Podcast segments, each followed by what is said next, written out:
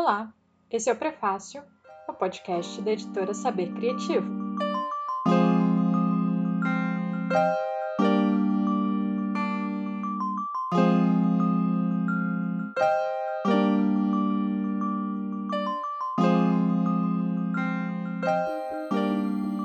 Sejam bem-vindos, sejam bem-vindas.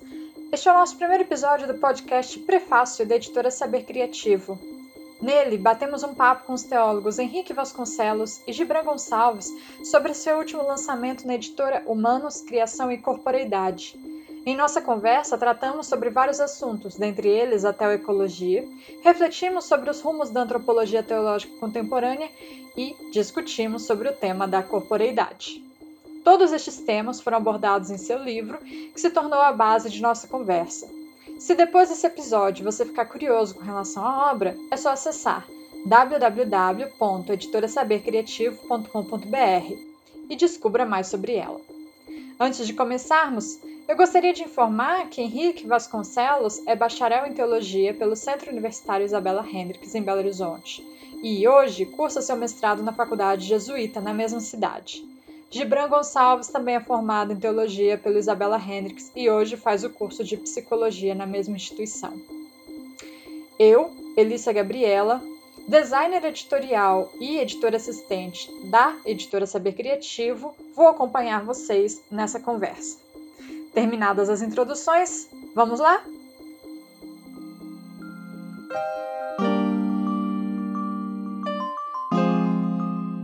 Então... Recentemente, vocês publicaram um livro conosco, né, Editora Saber Criativo, e a gente intitulou a obra de Humanos, Criação e Corporeidade.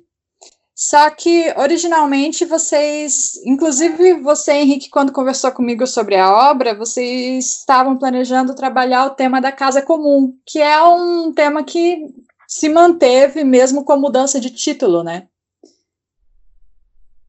Sim. E aí eu queria saber o que vocês entendem por casa comum, se vocês poderiam falar um pouco sobre esse conceito, que é um conceito que não é muito frequente dentro do espaço protestante da teologia, né? Ele é mais frequente no ambiente católico, ou estou enganada? Eu li a respeito desse termo, foi um artigo do Leonardo Boff, e eu e o Gibran, nós fizemos o nosso TCC praticamente juntos, a gente andava muito junto, E quando a gente estava fazendo, o nosso TCC, cada TCC nosso, foram um capítulo, né, do livro, e nisso o Leonardo Boff fala da Terra, que é a casa comum de todos os seres humanos, não apenas dos seres humanos, mas também dos seres vivos, né, da vida. E lá nesse texto eu estava mais preocupado é que a vida e a terra é algo que tem que ser compartilhado com todos, e eu me lembro que eu estava querendo afirmar a importância do diálogo nesse trecho do texto, porque eu acho que é algo que está faltando muito na nossa situação, né, brasileira. Existe uma falta de diálogo em relação à política, em relação à religião, em relação a dentro da família. Eu acho que isso é algo importante. Entendi. Gibran, você gostaria de complementar alguma coisa? Ou...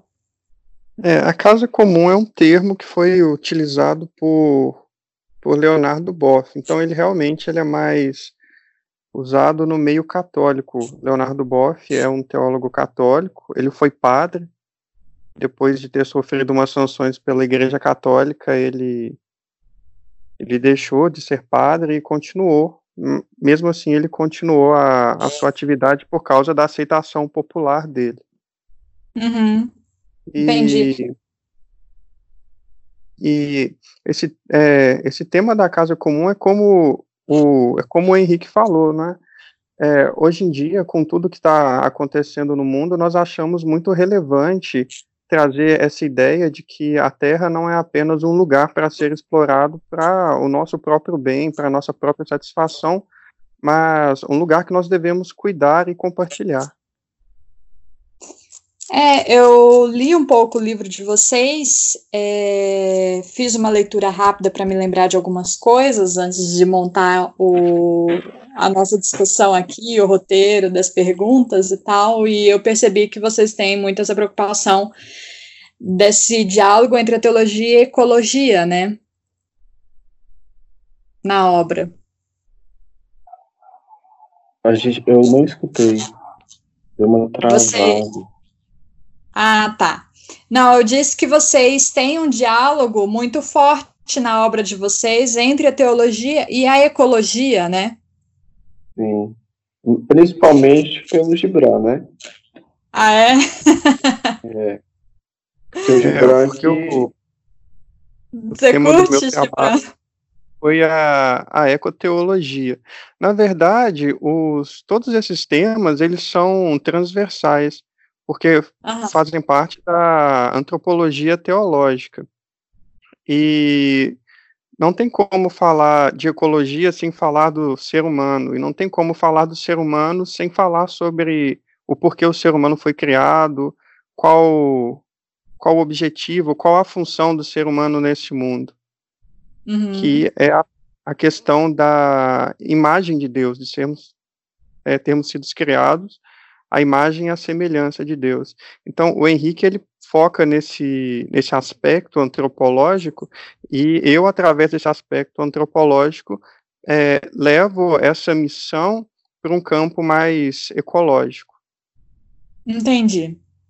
Então, nesse caso, antes da gente entrar no aspecto antropológico, que já entra numa segunda parte do livro, eu queria saber como é que esse diálogo entre a ecologia e a teologia se expressa, porque parece ser um diálogo que ainda não alcançou uma reverberação muito intensa, né? Eu percebo, assim, da parte como teóloga, eu percebo uma dificuldade ainda muito grande de se trabalhar essa relação entre teologia e criação, teologia e meio ambiente, teologia e cuidado.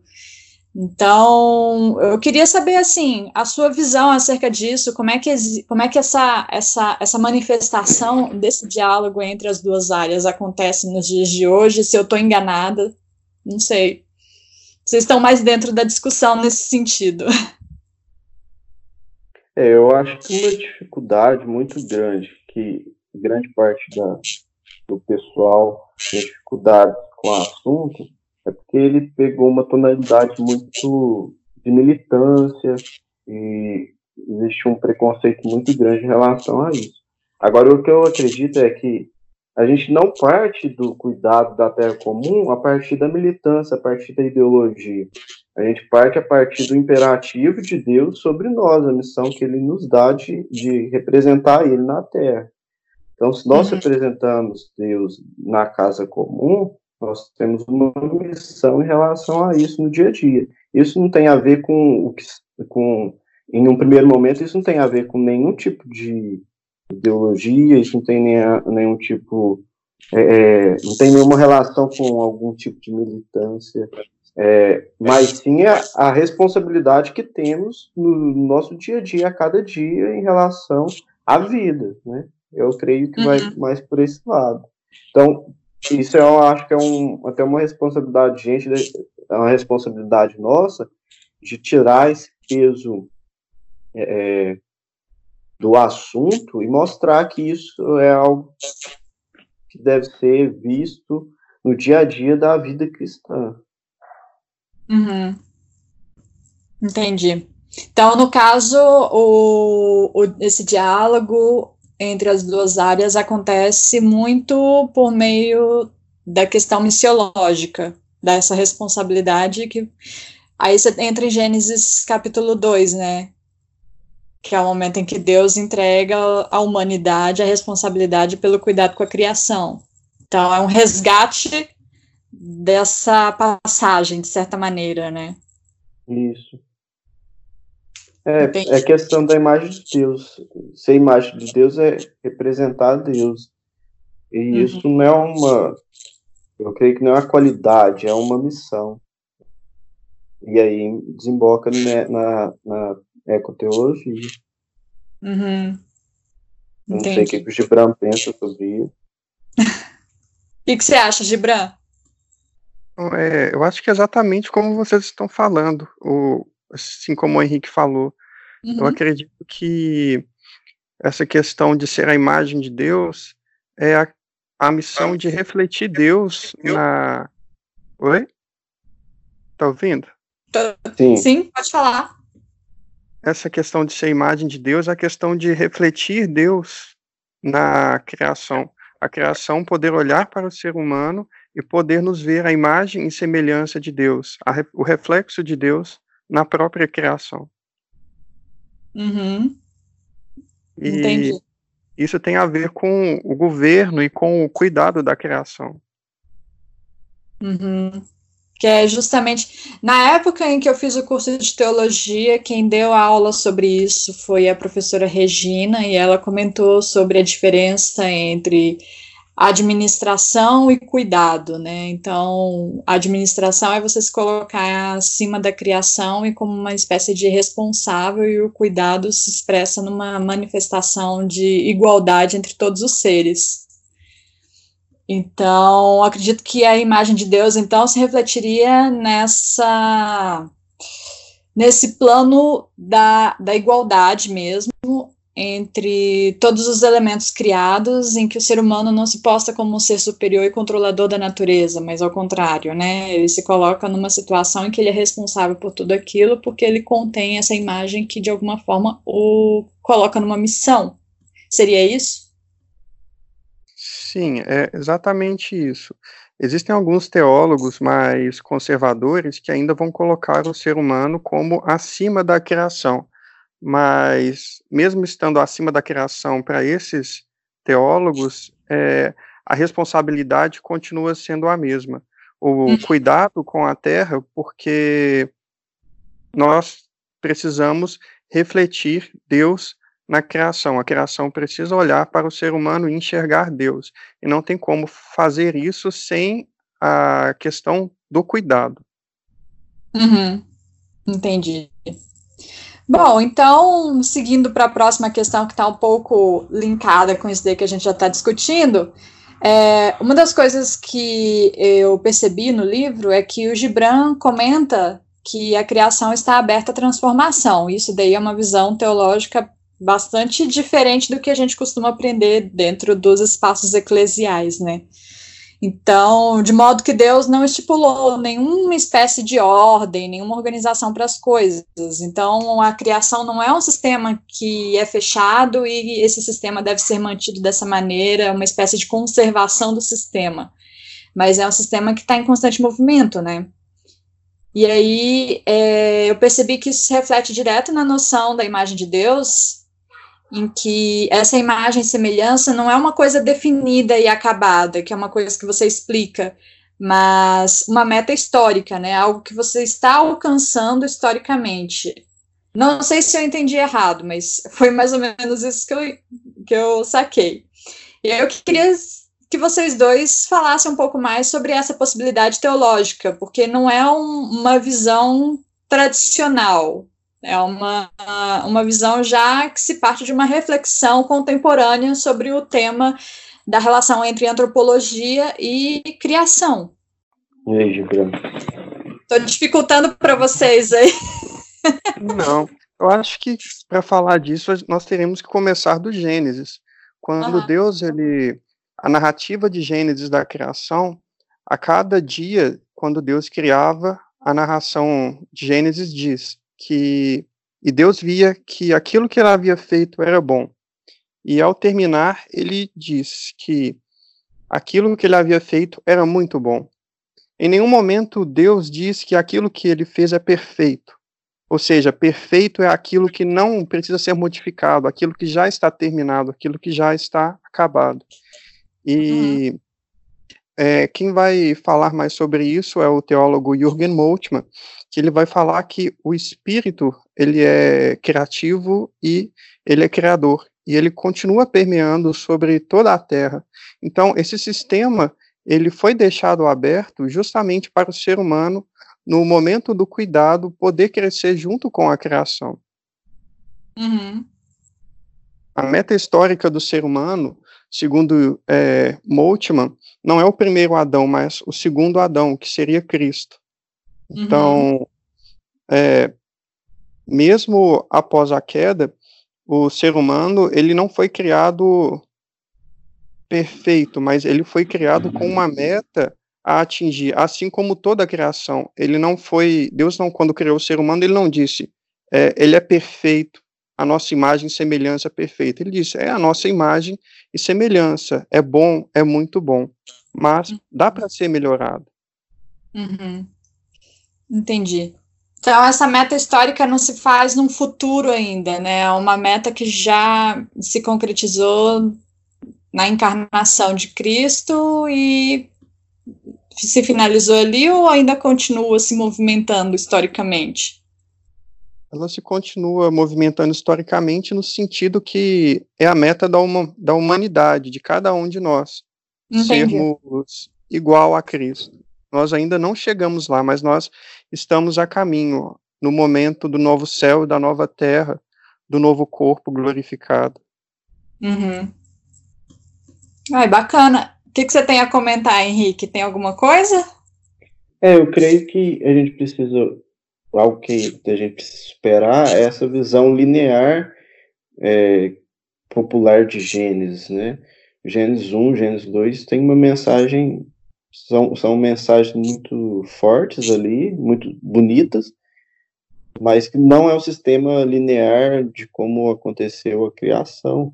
Tem uma mensagem muito forte por ali, e dentro disso, Deus, no sétimo dia, ele descansa, mas o oitavo a gente faz parte, né? Eu creio que existe uma continuidade, né? E a imagem de Deus, ela representando Deus, se Deus é criador, a imagem de Deus também tem essa missão de continuar a criação, né? Eu não me recordo, acho que é o Cláudio Ribeiro, em um artigo, Deus que não cabe em si, ele fala que o ser humano é co-criador com Deus hoje, né? Uhum. Eu creio que vai por esse lado. Entendi. E sempre como referência, o modelo é Cristo, né? Eu me lembro até de um texto, acho que a gente colocou isso no livro, que a imagem de Deus, o modelo, é Cristo. Deus, quando criou a imagem de Deus, o ser humano, é uma cópia desse modelo. E a gente, na progressão, a gente vai alcançando esse modelo, né? E eu acho que isso faz, está no nosso presente, né? É no hoje, nas nossas ações, nós vamos caminhando, sendo co-criador, né? Cuidando, nós vamos caminhando para ser como Cristo. Acho que foi por esse lado também. Uhum. E o que você entenderia por cocriação? Porque no espaço literalmente da criação, pensar em cocriação é quase uma espécie de igualar os planos entre o ser humano e Deus, assim, quem olha de relance, né, entende, ouve de relance essa expressão. E eu queria que você explicasse um pouco mais sobre qual a sua compreensão de cocriação nesse caso. Eu acho que quando nós estamos cuidando da criação, da casa comum, eu acho que a gente está cumprindo essa função de co-criador, né? Acho que é na continuidade de dar continuidade ao projeto de Deus, né? Deus tem um projeto Milton Johnson que fala isso, que é o projeto da casa, e nisso o ser humano pode ser co-criador à medida que ele está representando Deus, né? Deus é o criador, por excelência, está como fundamento de todas as coisas, mas nós, cuidando dessas coisas, cuidando da vida, amando a Deus e ao próximo, nós estamos, quando isso reverbera nas nossas ações, nós somos co-criadores, né? E acho que também vai isso na questão da criatividade que há no ser humano de fazer novas coisas, né? Avanços na saúde também podem, eu também acredito que são cocriações, né? O espírito está presente, eu acho, na medicina, em diversas áreas, trazendo melhoras para a humanidade e para o planeta, né? Acredito que também tem esse lado. Aham. Eu acho que uma das coisas, assim, super interessantes que vocês tratam no livro é justamente essa questão de que a criação está aberta à transformação. Então, isso meio que quebra um pouco esse raciocínio mais tradicional, cristão, que afirma um discurso de que a criação ela foi feita de um jeito que precisa ser mantido em determinada maneira, porque foi assim que Deus criou. Só que pensar que Deus criou a criação para ser transformada, ou seja, isso significa que é uma coisa que vocês discutiram, que existe na criação um potencial para ser transformada. Então, é como se fosse, é a intenção de Deus para que a gente atue na criação não só num estado passivo de cuidado, né, mantendo as coisas acontecendo, mantendo o movimento, mas também no estado ativo de transformando, de mudando a ordem que a gente achava que tinha e que não tem, né? Então, essa é uma parte muito interessante da obra de vocês, da discussão de vocês. E aí, seguindo, tem uma... Da metade para o fim, vocês começam a discutir a parte mais antropológica, e aí vocês falam sobre a ética da coletividade. Eu queria que vocês falassem um pouquinho mais sobre o que é a ética da coletividade e qual é o significado dela para o cristão e a cristã hoje. Ok. Você quer falar, Gibran? Pode falar. Eu acho que a questão da ética da coletividade está no capítulo da imagem de Deus, né? No terceiro. Eu acredito que a imagem de Deus ela tem como modelo Jesus. E quando a gente olha para a ética individual de Jesus, ela é uma ética que sempre é voltada para o próximo. Então, a ética cristã, a dimensão individual dela, que eu acredito que nós precisamos ter uma individualidade forte, ela é sempre voltada para a coletividade, né? Então, eu acho que aí a gente foge de dois extremos, que é o individualismo e o coletivismo, que eu acho que qualquer um dos dois é prejudicial, né?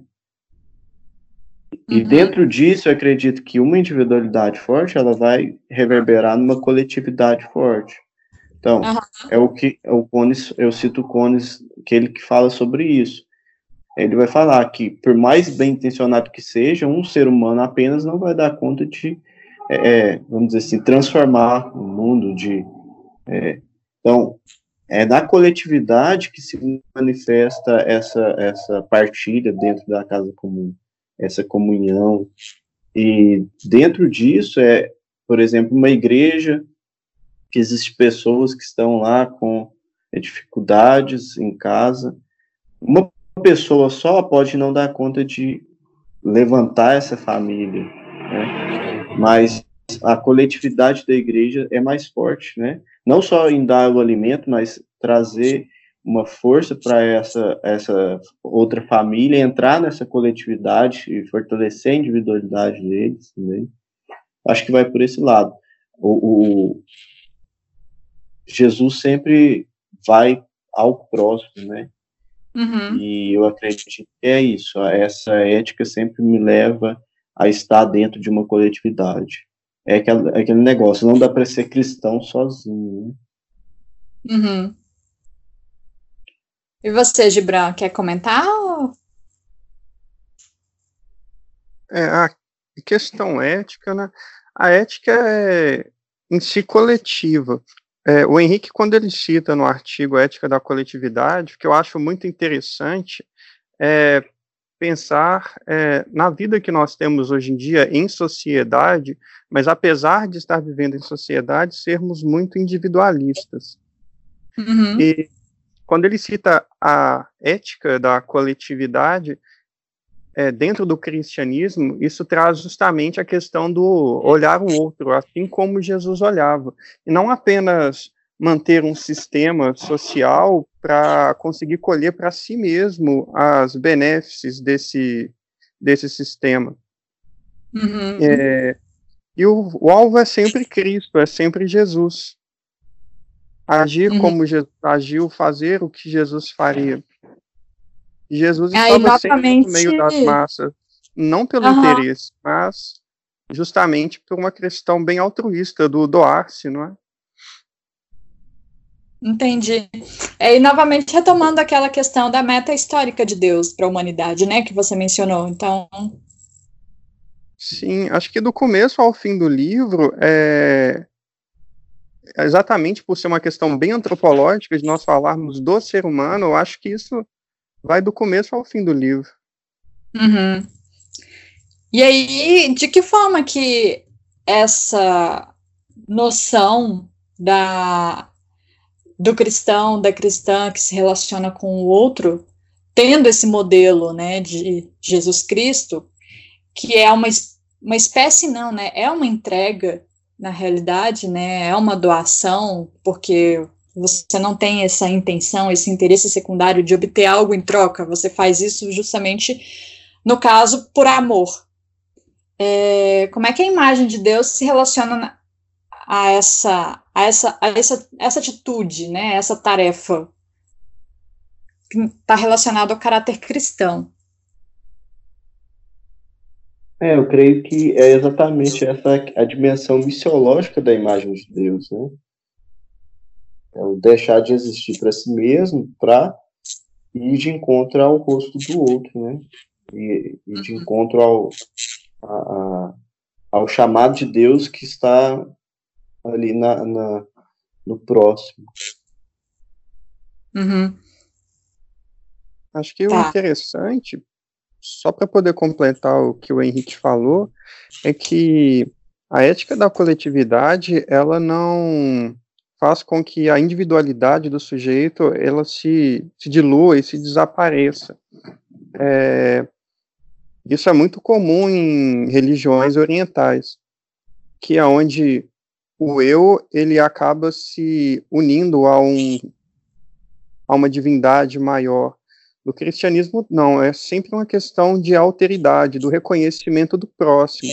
Mas para reconhecer o próximo, você também precisa do seu reconhecimento. O amor ao próximo é o amor como a ti mesmo. Então, nós não nos excluímos dentro desse sistema, mas nós o abraçamos, o outro, como o igual, com empatia e com amor, como o amor de Cristo.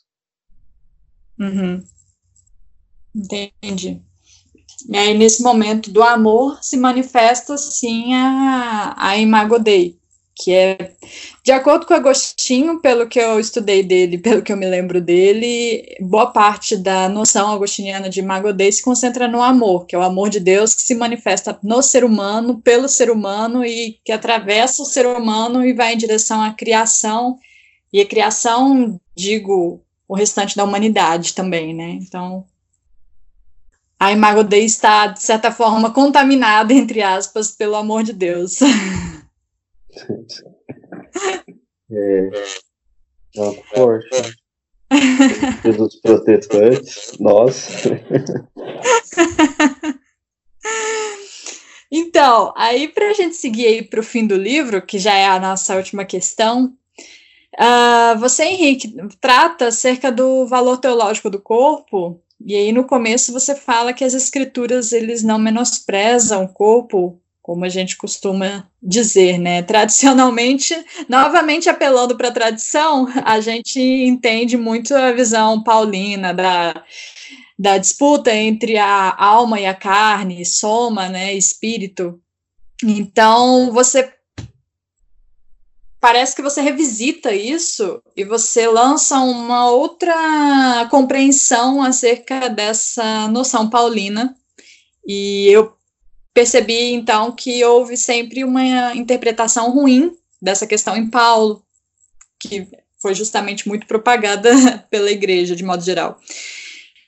E aí eu queria saber se é a visão que a gente tem, né, aprendemos tradicionalmente dessa relação entre corpo e espírito, que faz com que a gente coloque o corpo num estado de pecaminosidade, e o espírito a gente exalta como se fosse puro e completo em si mesmo, se ela está incorreta, essa visão tradicional paulina, e de que forma a gente pode compreender a noção paulina, e como o cristianismo, na realidade, visualiza essa relação entre alma, corpo e espírito dentro dessa nova perspectiva que você coloca.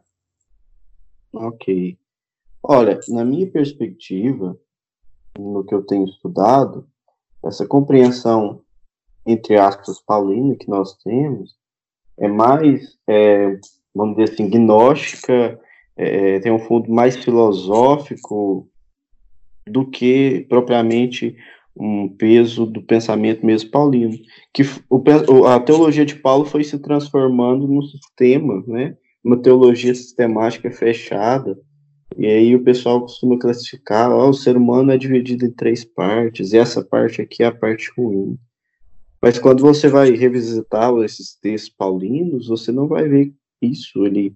Eu acho que o problema é mais histórico do que tudo, porque quando a gente vai interpretar Paulo, a gente deveria ir para onde Paulo estava, né?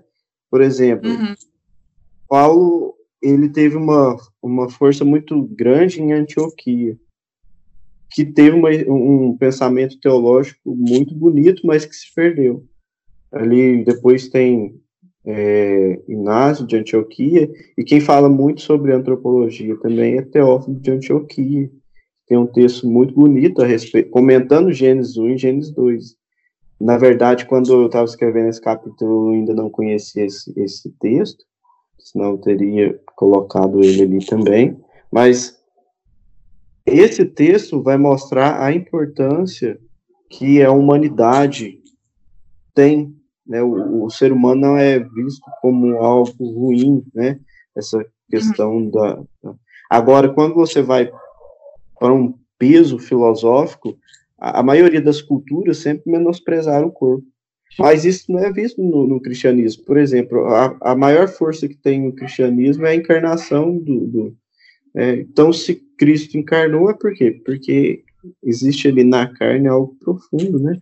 Então, eu acredito que quando a gente vai revisitar Paulo, a gente vai ver a antropologia bíblica, que é sempre o humano na integralidade e com dimensões, não partes divididas, né? E essas dimensões estão sempre entrelaçadas, né? O corpo também é espírito, o espírito também é corpo, né? Essa questão da externalidade, daquilo que está dentro.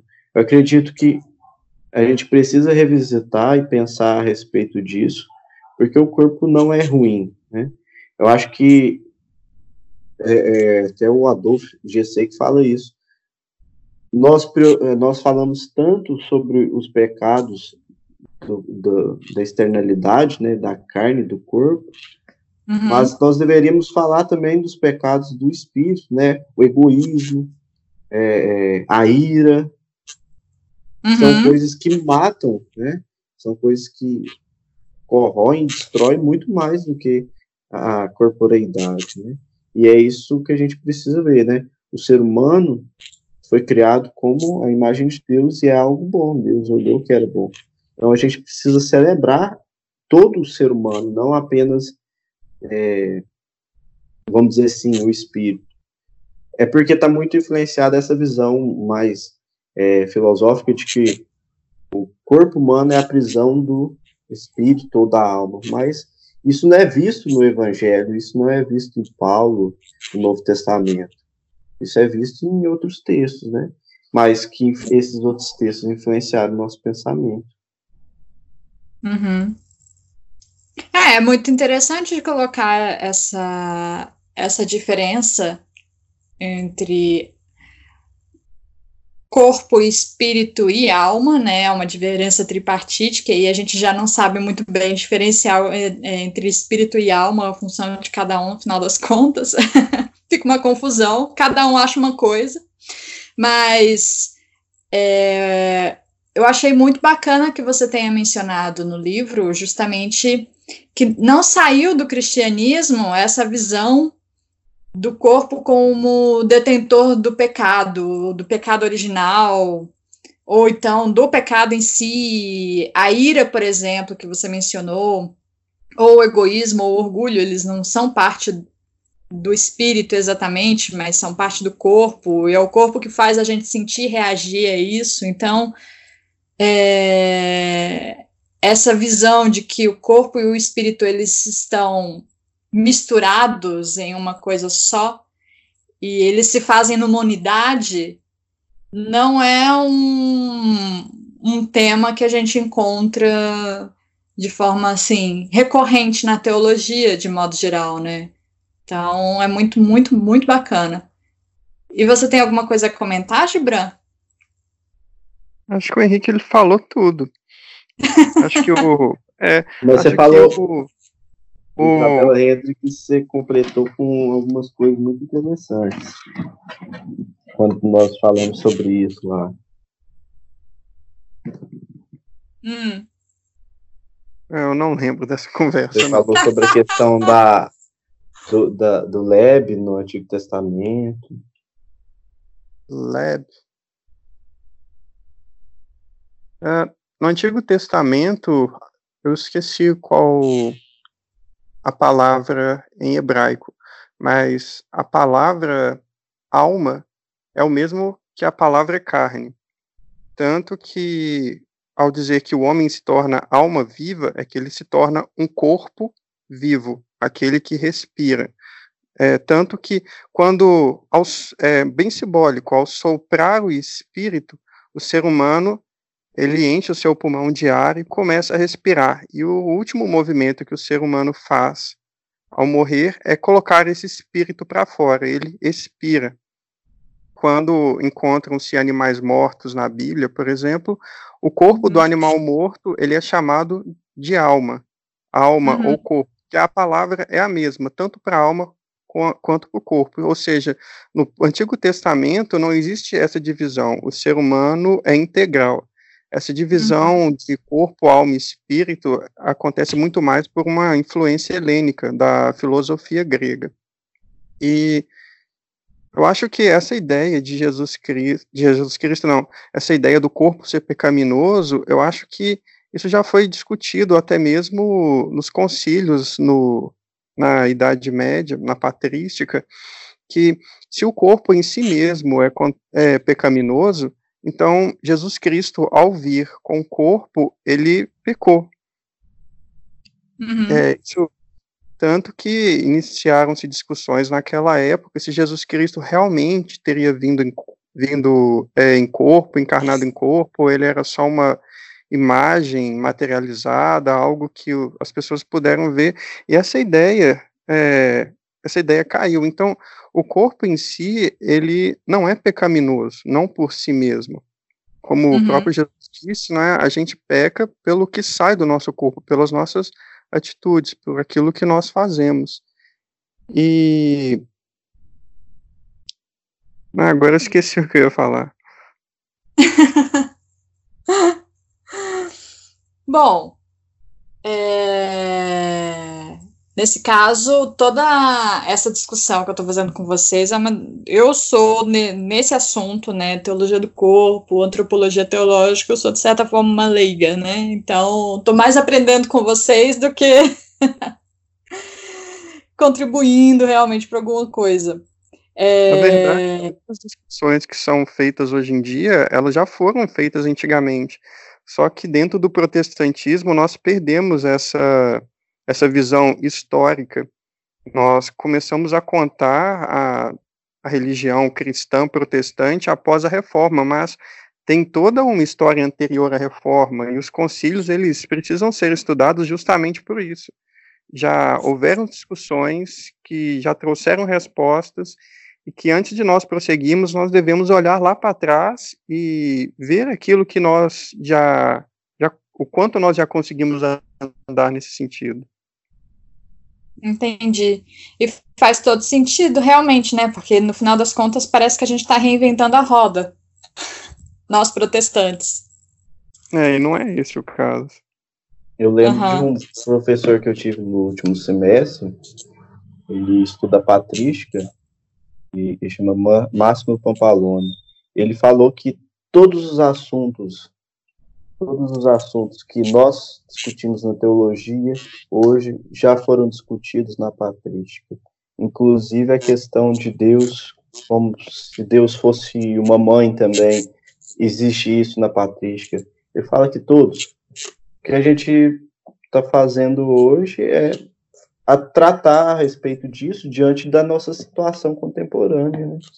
A gente olha para a sociedade, vê o que precisa ser tratado, e diante disso nós vamos estudando para dar por exemplo, essa questão do corpo visto como algo negativo. A gente enxerga isso em qualquer discussão, em qualquer igreja, o homem é depravado, o ser humano é depravado, né? E diante disso a gente vê a necessidade de revisitar esses textos, estudar a respeito disso para trazer uma compreensão mais coerente com a mensagem cristã. É, isso acaba... Pode falar. Ressaltar uma coisa que o Henrique tinha falado sobre Paulo, né? Uma interpretação errada que se faz dele. Nas nossas conversas, do Henrique e eu, algo muito interessante que ele falou é que Paulo, os documentos de Paulo são epístolas, são cartas. Então, Paulo não teve uma intenção sistemática naquilo que ele escreveu, ele teve uma intenção totalmente pastoral. A sistematização das cartas de Paulo foram feitas por nós. Então, isso pode levar a uma interpretação equivocada da intenção de Paulo. Que é uma coisa que, inclusive, Agostinho fez um pouco, né? Agostinho fez essa discussão da relação entre carne e espírito, e nas Confissões dele ele fala muito sobre a natureza pecaminosa da carne, se pauta em Paulo para isso. Na verdade, eu sou bem leigo em Agostinho, né? Mas grande parte do pessoal coloca até na conta de Agostinho essa questão da depravação do homem, do pecado original. Mas eu sou leigo para falar e já vi pessoas discordando disso também, né? Eu acho que isso aí é mais, acho que você é mais perito para falar sobre isso que a gente. Existe isso ou não? Mas tem uma outra, só para a gente encerrar, então, a discussão. Aí, na hora que vocês estavam falando, eu me lembrei aqui também de um estudo que eu realizei em Hannah Arendt, que ela fala justamente sobre esse rompimento do ser humano com a tradição. Então, o que vocês falaram para revisitar a tradição, só que, na realidade, parece que a tradição perdeu um pouco o sentido para a gente, como sujeitos contemporâneos. E agora a gente está novamente fazendo as mesmas perguntas, para encontrar respostas diferentes, igual você falou, Henrique, né, que o seu professor comentou, só que à luz de uma nova problemática, que é a problemática, os dilemas que a gente encara hoje, nos dias atuais, e não os dilemas olhando a partir de um contexto que não está mais dentro da nossa linguagem, né? Sim. Então, aí nesse caso, faz sentido a gente fazer essa revisitação, mas olhando realmente a partir da nossa perspectiva atual. É claro que aí, nesse caso, a gente cai um pouco no problema da contextualização, mas, enfim. Aí é outro problema. Contextualização é sempre um problema, né? Não é? Bom, primeiro eu queria agradecer vocês pela disposição em participar dessa entrevista rápida que a gente fez sobre o livro de vocês. O livro de vocês é muito bacana. Queria saber se vocês têm alguma coisa para falar para os leitores acerca do assunto, ou alguma mensagem que vocês gostariam de passar. E aí, Gibran? Tipo, pedir para eles beberem água ou coisa do tipo? Orar bastante antes de ler o livro. Porque, na verdade, quando nós ficamos nesse contexto de estudar teologia, principalmente no contexto mais acadêmico, nós, às vezes, nos afastamos um pouco da ideia comum de teologia, a teologia popular que se tem na igreja, então a gente começa a encarar tudo com muita normalidade. Mas quando nós começamos a conversar com as pessoas leigas dentro da igreja sobre esses assuntos, as pessoas elas começam a se mostrar muito surpresas, muito interessadas sobre assuntos que muitas vezes nós consideramos como algo até óbvio por estar estudando. Então, eu acho que o livro ele foge dessa obviedade, por mais que nós, como teólogos, quando nós olhamos para o livro, a gente fala, é algo normal ao nosso dia a dia. Mas eu acho que pode ser algo que pode abrir a visão das pessoas, que pode fazer olhar para a escritura de outra forma, e inclusive na questão de crescimento pessoal e espiritual, de se permitir olhar a Bíblia com outros olhos. Uhum.